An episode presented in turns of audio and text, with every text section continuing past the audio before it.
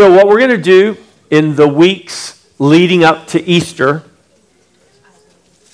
we're going, we're going to look at the procession of the King. And this is the journey that Jesus is making to Jerusalem. And we're going to really just start um, today. We're going to start a day before he enters Jerusalem. So, Jesus and his procession. Now, remember, Jesus is going to Jerusalem, and the feast that will be celebrated there at Jerusalem is, is there's actually three of them. The Jews called it the Feast of Unleavened Bread. It lasted seven days, but in what they called the Feast of Unleavened Bread was the Feast of, Pentecost, of, of Passover, the Feast of Unleavened Bread, and the Feast of First Fruits. So, in those seven days of feasting that was called the Feast of Unleavened Bread, there were actually three feasts. Jesus was crucified as our Passover lamb. He was put away, buried on unleavened bread, and he was resurrected on first fruits. He was the first fruits of resurrection. So, in that week, Jesus fulfilled those three feasts.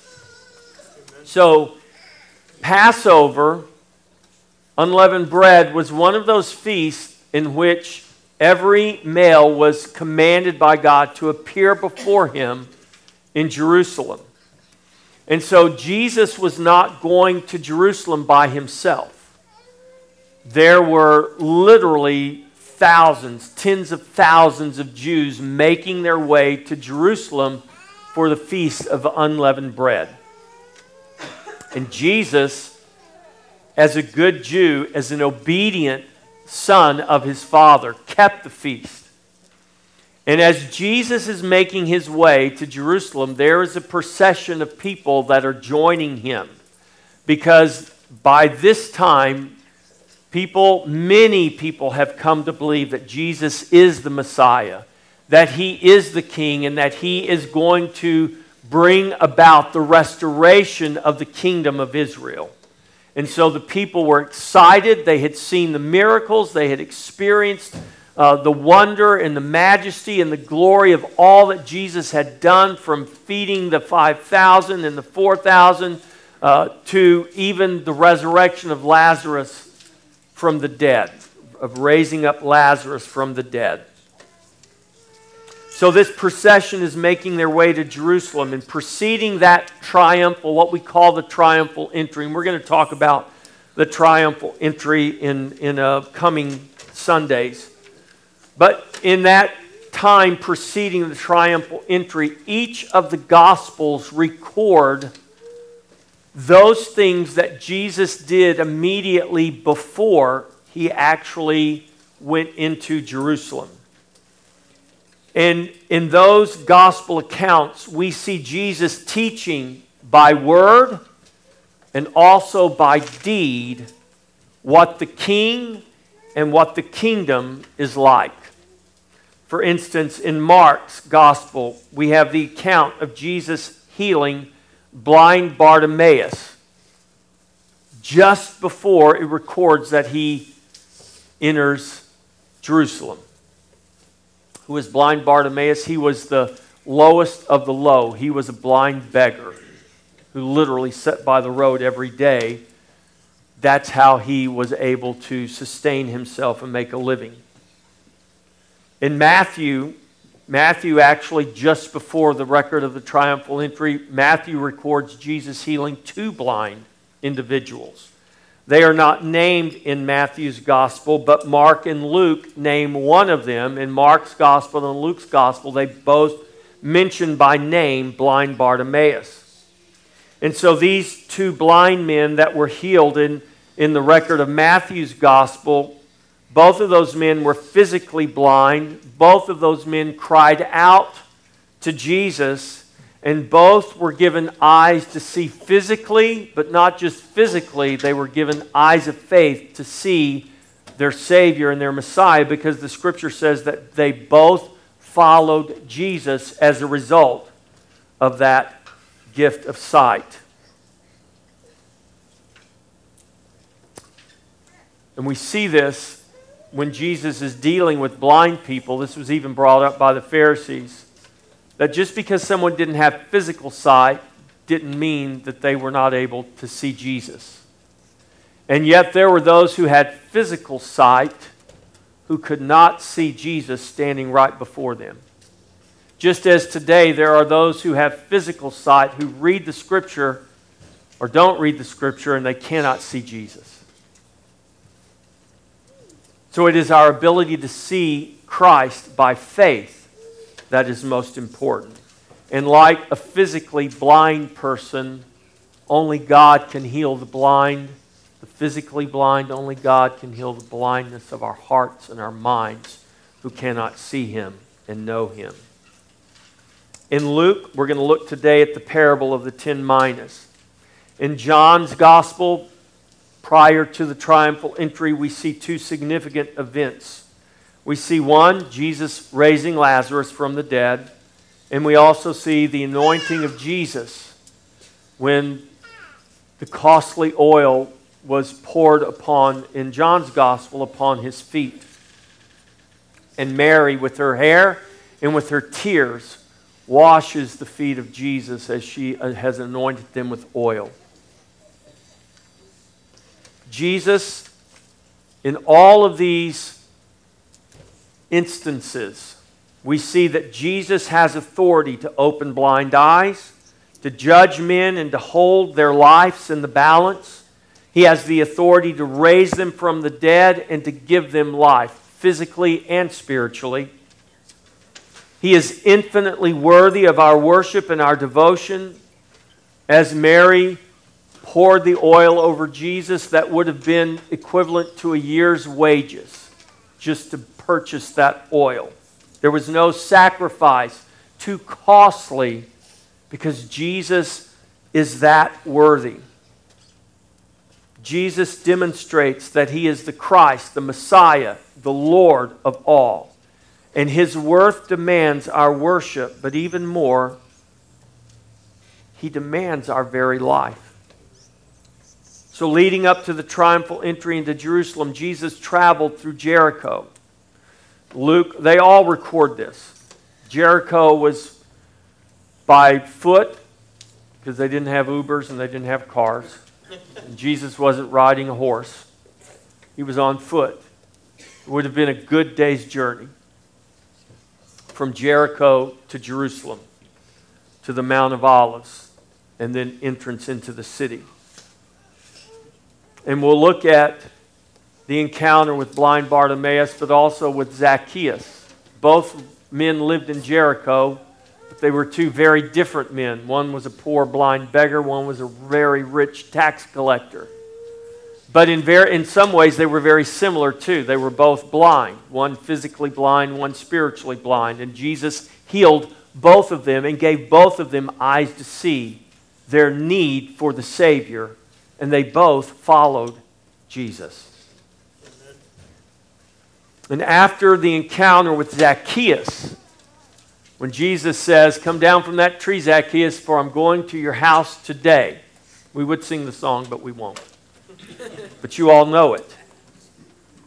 Jesus goes to the house of Zacchaeus, the tax collector, and Zacchaeus, in repentance, comes to Jesus and says, I have given back the money I stole, I have repaid, I have changed my ways. And the difference in the life of Zacchaeus was Jesus. Just as the difference in the life of blind Bartimaeus is Jesus. And so the difference in our life is Jesus. It's Jesus. And it was in that encounter with Zacchaeus, we're going to actually read this beginning in Luke chapter 19, verses 8 and this goes through verse 27. Follow along as I read this portion of Scripture, which will be our text today. in this parable that Jesus will launch into after his encounter with Zacchaeus. This parable of the ten minas is a parable in which Jesus reminds people of the kingdoms of men while revealing to them the kingdom of God. And they were to see the difference. And we are today to know the difference between the kingdoms of men and the kingdom of God because there is a very stark difference. Luke 19, verse 8 Then Zacchaeus stood and said to the Lord, Look, Lord, I give half of my goods to the poor, and if I have taken anything from anyone by false accusation, I restore fourfold. and Jesus said to him, Today salvation has come to this house, because he also is a son of Abraham. For the Son of Man has come to seek and to save that which was lost. Now, as they heard these things, he spoke another parable because he was near Jerusalem and because they thought the kingdom of God would appear immediately. Therefore, he said, A certain nobleman went into a far country to receive for himself a kingdom and to return. So he called ten of his servants, delivered to them ten minas, and said to them, Do business till I come. But his citizens hated him and sent a delegation after him, saying, We will not have this man to reign over us. And so it was that when he returned, having received the kingdom, he then commanded these servants to whom he had given the money to be called to him, that he might know how much every man had gained by trading. Then came the first, saying, Master, your mina has earned ten minas. And he said to him, Well done, good servant, because you were faithful in very little, in a very little, have authority over ten cities. And the second came, saying, Master, your mina has earned five minas. Likewise, he said to him, You also be over five cities. Then another came, saying, Master, here is your mina, which I have put, but which I have kept put away in a handkerchief. For I feared you because you are an austere man. You collect what you did not deposit and reap what you did not sow. And he said to him, Out of your mouth I will judge you, you wicked servant. You knew that I was an austere man, collecting what I did not deposit and reaping what I did not sow. Why then did you not put my money in the bank, that at my coming I might have collected it with interest? And he said to those who stood by, Take the mina from him and give it to him who has ten minas. But they said to him, Master, he has ten minas. For I say to you that to everyone who has will be given, and from him who does not have, even what he has will be taken away from him. But bring here those enemies of mine who did not, wait, who did not want me to reign over them and slay them before me. Let me read one more verse. Verse 28. And when he had said this, he went on ahead, going up to Jerusalem. This is the word of the Lord. Well, Father in heaven, we ask that you would, by your Holy Spirit that dwells in us, by your grace through faith in Jesus Christ, that you would open our hearts and our minds. Father, each week we break open your word. Each week we read it, we hear it, we see it with our eyes. Lord, let your word have entrance, not just in a physical way, not just in a intellectual way. But Father, open our hearts that your word would have entrance into our hearts that the word hid in our hearts would change us and would transform us. That we would be a people conformed to the image of Jesus. That we would be a people that would show forth the light and the glory of God in this earth. The light and the glory of the Savior, the Lord, the King, the Lord Jesus Christ. Father, we were all like Bartimaeus and Zacchaeus, blind and unable to see our need for a Savior. But in your grace, Lord, you give us eyes to see. Lord, give us hearts, hungry hearts. Give us minds that can grasp the revelation of your truth. And let those minds be renewed be conformed to the very mind of Christ, that we would walk in the light as you are in the light, to be your witnesses in this world. In Jesus' name, amen. amen. The kingdom of God is not the kingdom of men. We all know this on an intellectual level. but I think if we look around the world that we live in, we look around our nation in particular, this is the nation we live in. We don't live here by accident. You live in this nation because God, in His grace, caused you to be birthed here, caused you to live here. And His common grace is enjoyed by everyone here, whether they believe in Him, trust in Him, look to Him or not. From the hard, the hardest hearted atheist to the most devoted follower of Christ, we all are blessed by His common grace. Amen. Or the, the Bible says it this way it rains on the just and the unjust. You notice it doesn't just rain on the the house and the crops and the gardens of the righteous and the unrighteous and the, the haters and the rejectors of God have no water, no rain. No, it rains on the just and the unjust. The sun shines and it warms the righteous and the unrighteous. The rain falls and waters the earth and goes into the earth and provides water for us so that those thirsty who are righteous or unrighteous can quench their thirst.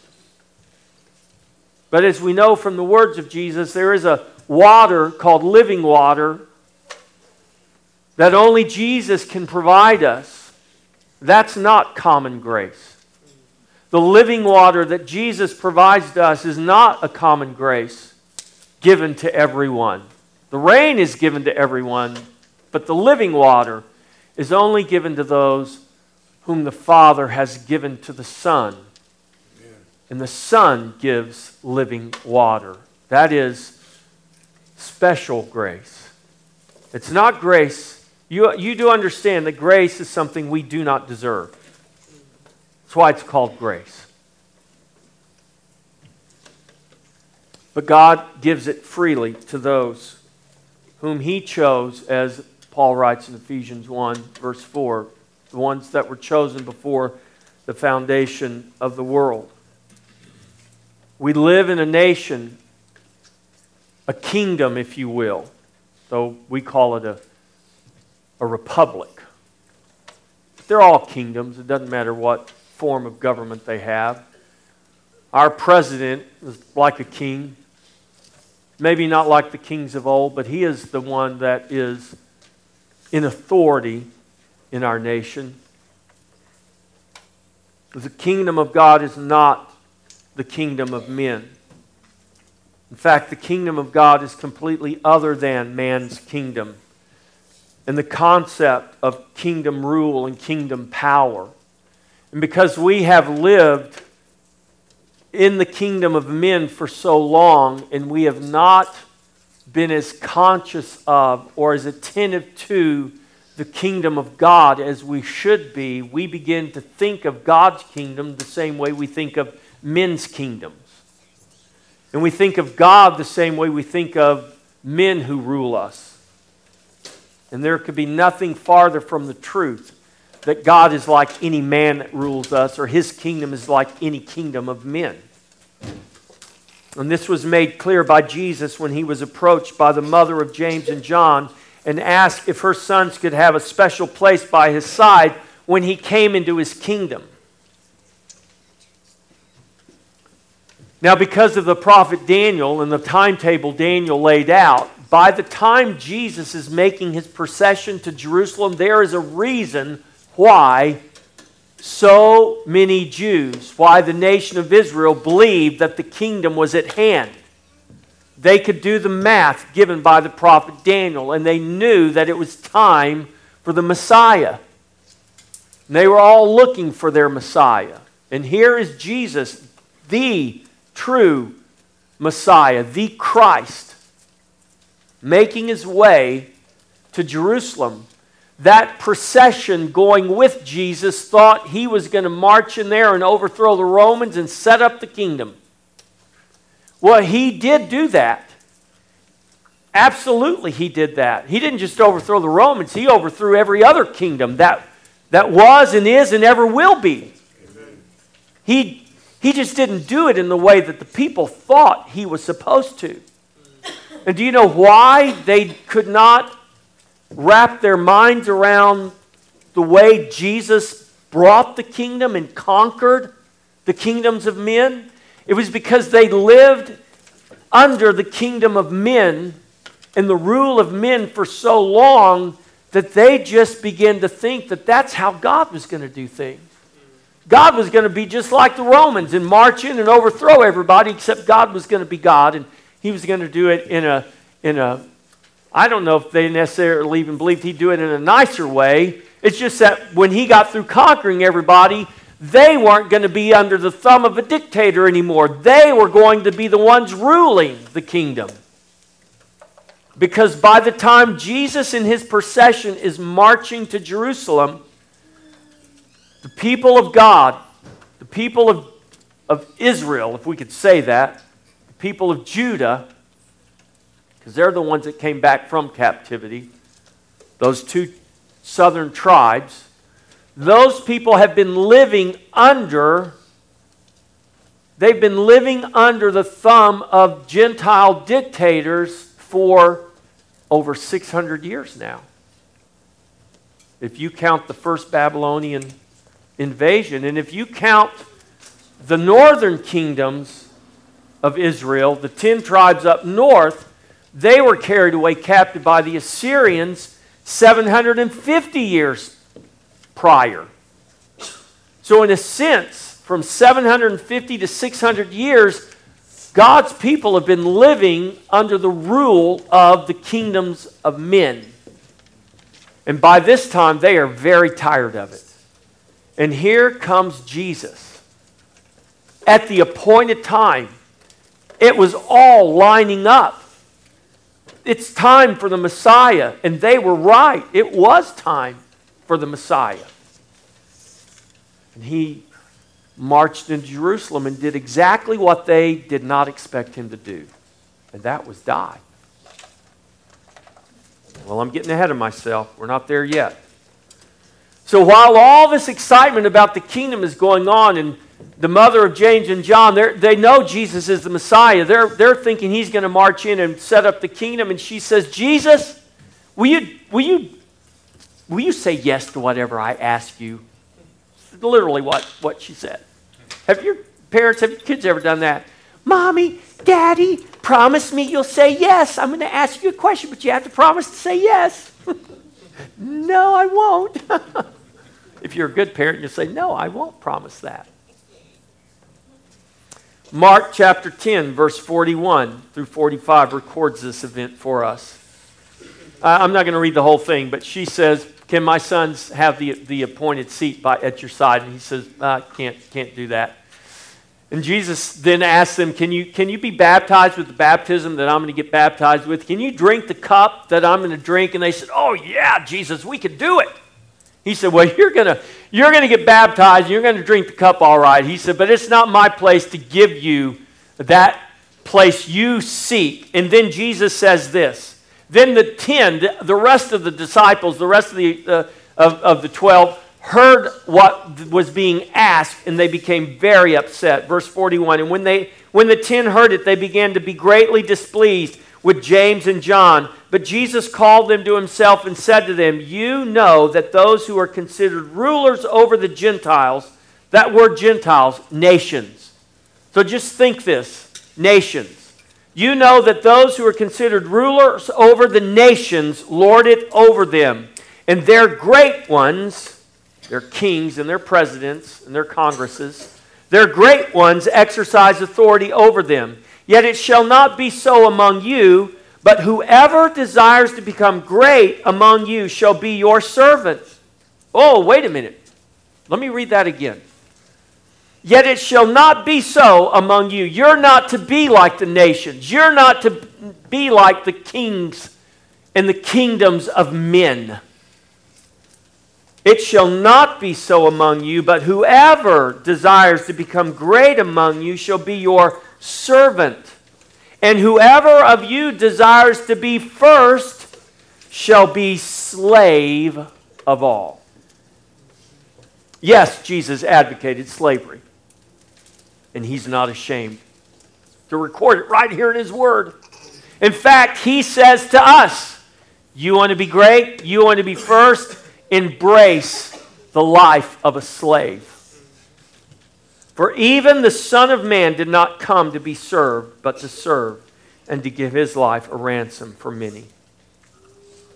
Do you see how other than God's kingdom is than the kingdom of men? When you begin to understand this, you begin to understand why so many became disillusioned with Jesus as he was beat and ultimately crucified and died. All Israel knew the time of Messiah was near. This great anticipation about the restoration of the kingdom was, was in the air. Jesus was indeed the king, but the nature of his kingdom was far different from the kingdoms of men. In God's kingdom, the first shall be last, and the last shall be first. To be great, you've got to become a servant. To be first, you've got to become a slave of all. And Jesus not only spoke these words, but he demonstrated throughout his earthly life and ministry. This is what we see in these events just preceding the triumphal entry, where Jesus is healing poor blind lepers, and he's rest- or blind uh, beggars, and he, he healed lepers too. He's restoring tax collectors who are despised and hated.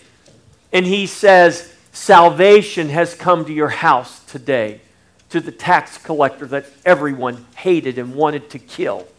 But they just couldn't because Rome was in power. So God's kingdom is different in every way than the kingdom of men. And Jesus said of himself, The Son of Man did not come to be served, but to serve and to give his life a ransom for many. And so we are required to be no less than our master. We are required to be no less than Jesus in terms of greatness. Or we could say it like this being a slave. We're to be no different than our master Jesus in terms of being first, preeminent, or being a slave. Because that's what God equates preeminence with slavery and service. That's what he creates equates greatness with. We are to be living sacrifices offered up to the Lord, and in doing so, we become like Jesus, laying down our life in service to Him and to one another. That was part of my point when I talked about praying, coming forward for prayer. So that the body, because we're a body, so that the body can see and discern the needs that exist in it, so that we can do what Jesus has commanded us to do to, to serve one another. And serving one another may be faithfully praying for one another. You don't have to make a big deal out of it. Just go in your prayer closet and faithfully pray for those who you see are in need. That's why we're not to keep our needs hidden always. We're to come together as one body. In the procession Jesus is leading to Jerusalem, we see the king minister to the poor and to the rich. He serves both because he is the Lord and the king of both. Men today think because of their wealth and because of their power and because of their influence, they rule. Their king their Lord, I promise you, Vladimir Putin may think that he is king and Lord and powerful, but there is a king and a Lord and a power above him and above every other earthly power. And this is why when we see the things happening in the world around us that are happening, we are to not lose hope. We're to be hopeful because God will repay. Vengeance is mine, says the Lord. And God is using every situation, even the most tragic situations, even the most out of control looking situations. God is absolutely in control, and there is no reason for us to think otherwise at all. We come to this parable of the ten minas, and in this parable, Jesus alludes to an actual historic event. So remember when Jesus was born, Herod was the king. Herod the first was the king. And Herod the first was the guy who sent the soldiers to kill all the babies two years and younger, thinking he was going to get rid of this king. Remember the the Magi, the wise men, came from the east and said, Oh, we've seen his star. Well, this is all prophecy from the Old Testament. So they saw the star that God caused to rise up, this light, and these astronomers, um, astrologers, astronomers, they were both. These wise men from the east, from Babylon, because there were still Jews, many Jews, living in Babylon, living in that region of the Middle East, present day Iraq, present day Iran. And when they saw that star rise, they knew that the prophecy had been fulfilled and that that scepter was going to rise up out uh, uh, and the king would be born. And so they come to Herod, and Herod says, Oh, when you find him, let me know so I can come worship him. Well, Herod didn't want to worship him, Herod wanted to murder him. Because Herod recognized that this king, this baby, would be a threat to his rule. And so Herod had a son his son's name was Archelaus. Now remember, Mary and Joseph both had dreams, and in the dream of Joseph, God tells Joseph, Go to Egypt and stay there. And when they got word that Herod had died, they came back, but then they realized Archelaus was on the throne. You ever wonder about that? Why, why they diverted? Well, it's an, it's an interesting bit of history about the Herods. Archelaus was the son of Herod first, but he wasn't the only son. There was another guy named Antipas. You find him later in the book of Acts. He was tetrarch. Antipas was really the guy that was supposed to become king after Herod, but something happened. We don't know what.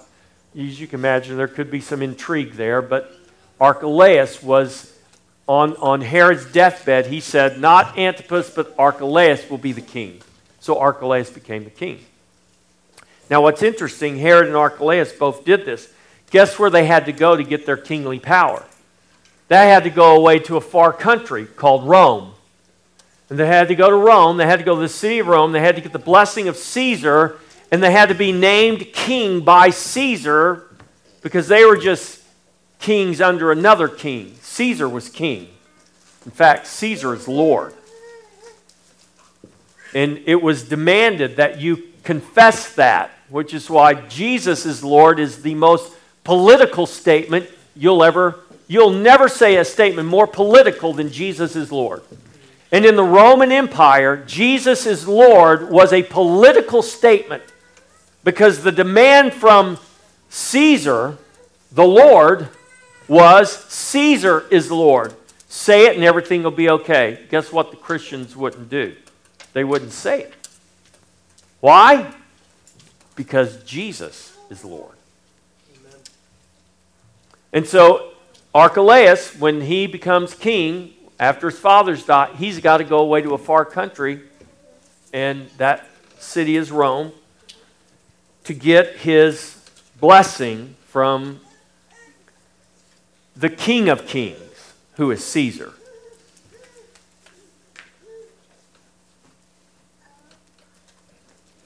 And in this parable here, Jesus is alluding to something these Jews would have known very well. So let's look at this. So, verse 11 now as he as they heard these things heard what things the things that were spoken to zacchaeus remember what did jesus say to zacchaeus Today salvation has come to this house because he also is a son of Abraham. For the Son of Man has come to seek and to save that which was lost. Jesus said that to everyone listening. And then Luke records this Now, as they heard these things, he spoke another parable. Why did he speak another parable? Because he was near Jerusalem, he was a day's journey away, and because they thought the kingdom of God would appear immediately. So they literally thought Jesus would march into Jerusalem and immediately overthrow the Romans and set up the kingdom. And we're not talking weeks, months, years. We're talking immediately, and that's what this word means. Jesus knew this, and he knew that their hopes were misplaced because they didn't understand the nature of the kingdom. So he gives them this parable in a way that they would understand it in two different ways. They would understand the histories being alluded to here of Herod and Archelaus, but they would also understand that Jesus is revealing to them truths about the kingdom. Now, they didn't understand this right then, and we see later on in Scripture where it says they did not understand these things until after Jesus is already resurrected. So, a lot of what Jesus told them, it just went, whew, but really and truly, it went in here. Because after the resurrection, the Holy Spirit then took that word that was in their heart that they did not understand, and He began to reveal truth to them. And this parable is one of those truths that they came to realize later on. So therefore, he says, verse 12, a certain nobleman went to a far country to receive for himself a kingdom and to return. So he called ten of his servants, delivered ten minas, and said to them, Do business until I come. Occupy until I come. Literally means do business. Be busy about the business of the kingdom until I come. But his citizens hated him and sent a delegation after him, saying, We will not have this man reign over us. The Jews actually did that. When Archelaus went to Rome, they sent a delegation to Caesar and said, Do not let this man rule over us. But Caesar didn't really care what the Jews thought. And he gave the kingdom, he gave Palestine to Archelaus. Jesus is telling this parable, and these Jews are hearing this in their understanding. They know their history. They hated the Herods. But you know what they did with the Herods?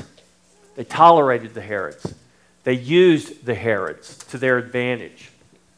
They embraced the Herods and were in allegiance with the Herods when it served their purpose. And as we go through this in the following Sundays, we're going to see that in their lowest moment of betrayal, their allegiance to Herod and to Rome was more important than their allegiance to God because they gave up their Christ, their Messiah, to be crucified so that they could preserve their own power structure, their own kingdoms.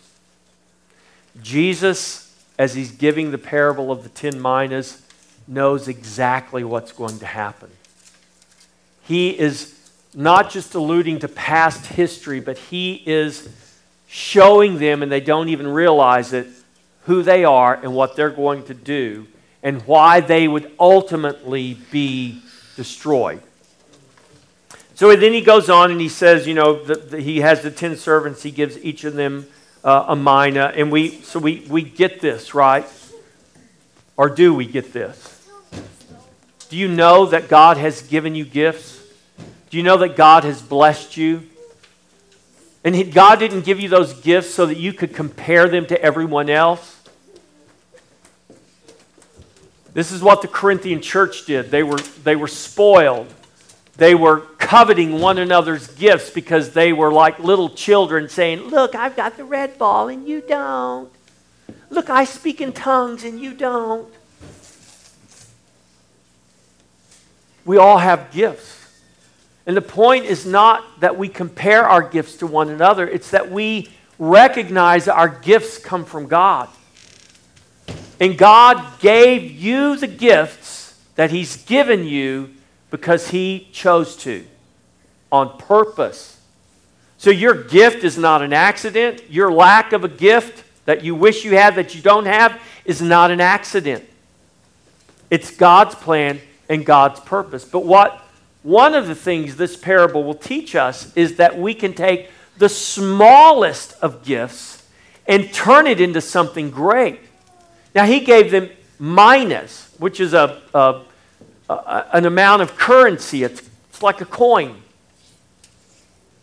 Be like saying, I gave you a dollar. What'd you do with that dollar? I turned it into $10. Well, I'm not going to give you $10. What did the master give them? I'm going to give you 10 cities. You couldn't buy 10 cities with one mina. But this is how God can multiply our gifts. This is how God can take the value of our gifts and multiply that for His glory, for His kingdom. And that's what we're to do. So instead of despising or wishing we had something else, we need to be thankful for the gifts that God has given to us. We need to, Gideon, what is it we do with those gifts? Why do we use them? And why do we use the gift? What do we use that gift for? To honor God. That's what you told me, and that's right. Yeah, to honor God. So we take our gifts and we use them to honor God. Don't worry about how big your gift is. Just use the gift you have to honor God. Don't waste time wishing you had someone else's gift. Use the gift you have to honor God. Wishing you had someone else's gift is the sin of coveting. That's a sin. When we sit around wishing we had someone else's gift or wishing we had a different gift, that is sin. And we need to repent of it and we need to become thankful for the gift that God has given us. Whether it's what we consider a very little or very much. It's not about that. It's about what we're going to do with our gift. It's about our faithfulness in our heart. So Jesus then shows this corresponding reward to faithfulness I want to come down here to verse 24. And it says, And he stood and he said to those who stood by, Take the mina from him, the guy who just wrapped it up and hid it away and then gave it back to him when he came. The master said, You could have at least put it in the bank to earn interest if you did nothing else. From that guy, he says, to those who stood by, Take the mina from him and give it to him who has ten minas. And they said what we would all say, because we're all about fairness today. Right? But, but that guy's already got 10. Why don't you give it to someone who, or why don't you just be nice and let that guy keep it? You know, he thought he was doing the right thing.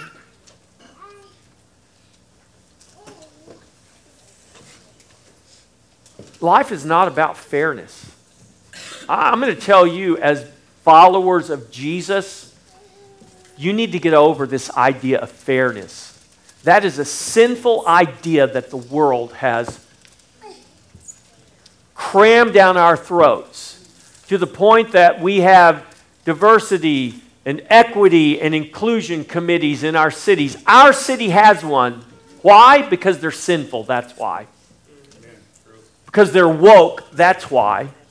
Because instead of just following the Bible and the gospel, we've got to have man's idea of fairness, which is not fair. See, you know what's fair to man? What's fair to man is the guy who couldn't even place in a swimming race, who placed 400. So he got the bright idea that I'll just become a woman because now I can identify, gender doesn't have anything to do with your biology, it's, it's what you identify as. Well, guess what he's done? And I'm not going to say she because it's not a she, it's a he. He has beat all of those women and won the national collegiate titles that belong to those women. And him, as a man swimming in a pool with a bunch of women, have beat them all. And he's won the titles that he can never win as a man.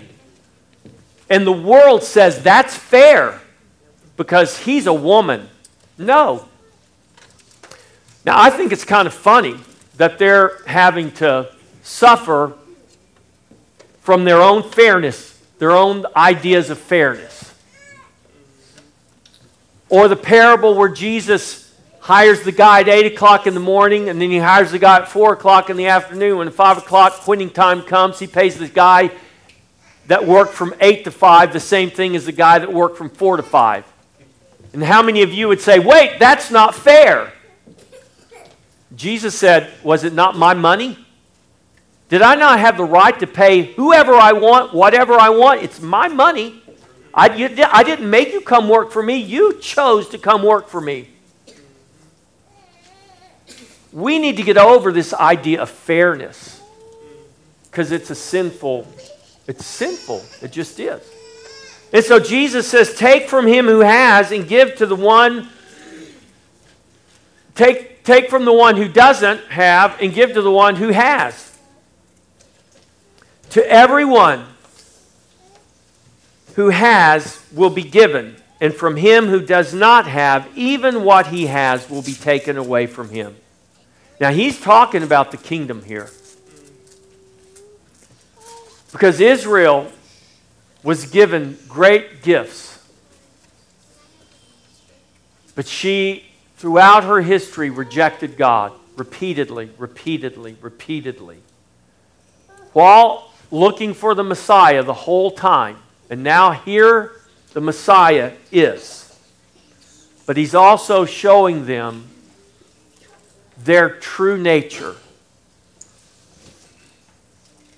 which is really our true nature until Jesus gives us a new one, until Jesus causes us to be born again. And then in verse 27, he says, Bring here those enemies of mine who did not want me to reign over them. Just like the Jews didn't want Archelaus to reign over them, you're going to see just a few days that these same Jews did not want Jesus to reign over them to the point that they cried that he be crucified. Bring here those enemies of mine who did not want me to reign over them and slay them before me. Jesus is forewarning them.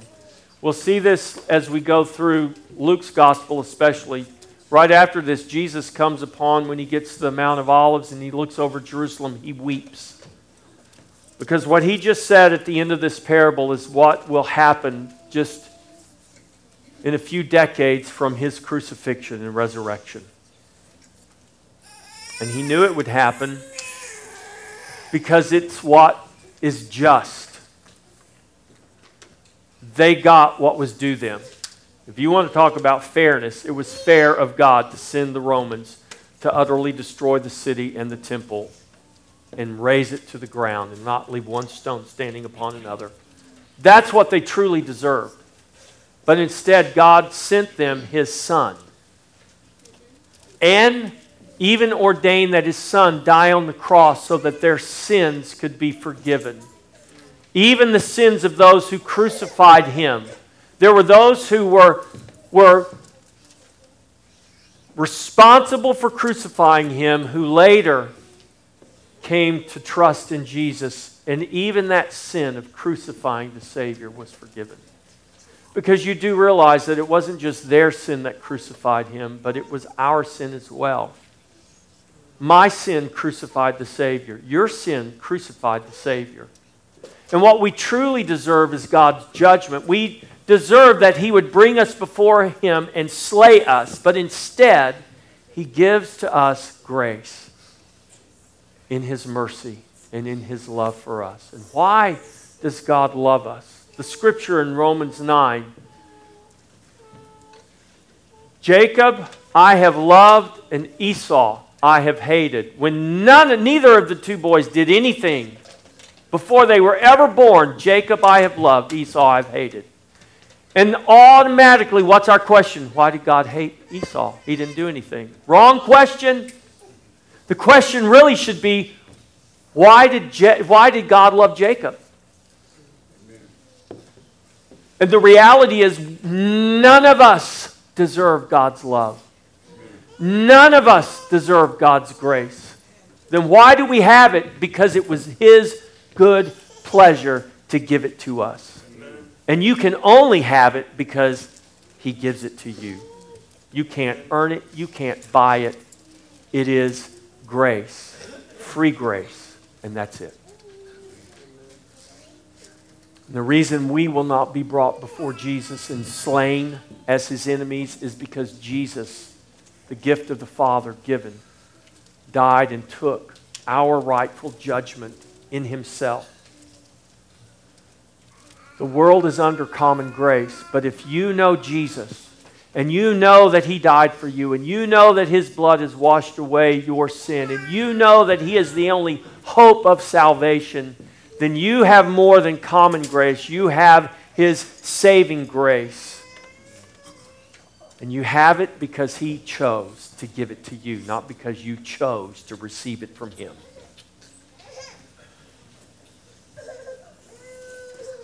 And I pray that you have that grace. I pray that you know that Savior. I pray that you will recognize that God, in His infinite goodness and love, has given to each one of us gifts. Don't despise them. Be thankful and use them for His glory. Because that's why He's given them.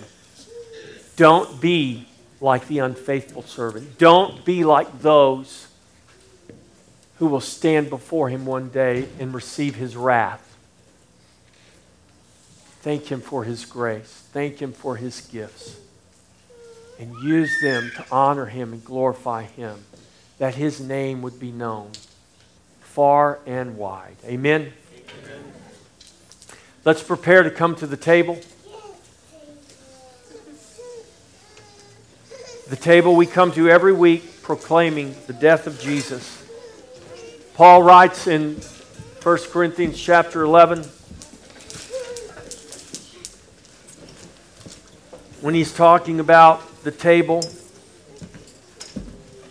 In verse 26, he says, As often as you do this, do it in remembrance of me, even until, as often as you eat this bread and drink this cup, you proclaim the Lord's death till he comes again.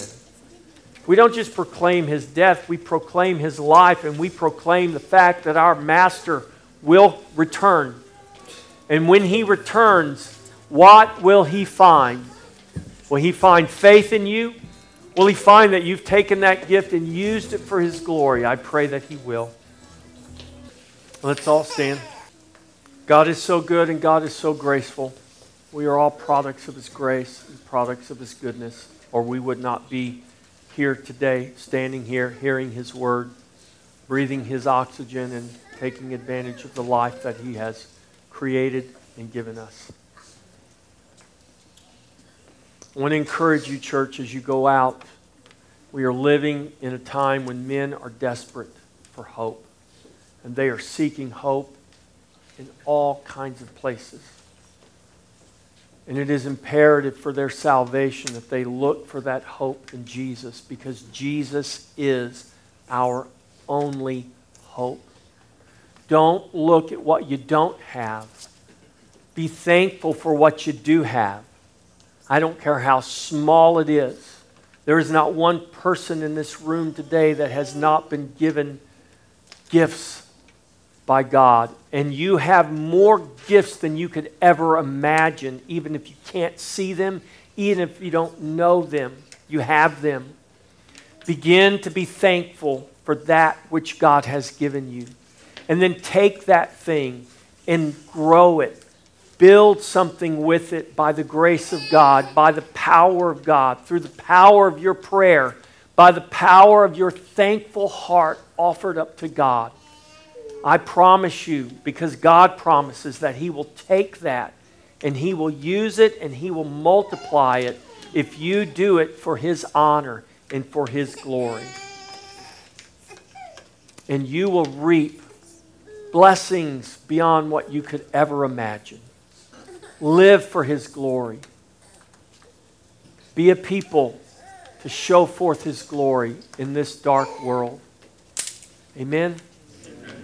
Now, to Him who is able to do far more abundantly than all we ask or think, according to the power at work within us, to Him be glory in the church and in Christ Jesus throughout all generations, forever and ever. Amen. Amen. The Lord be with you.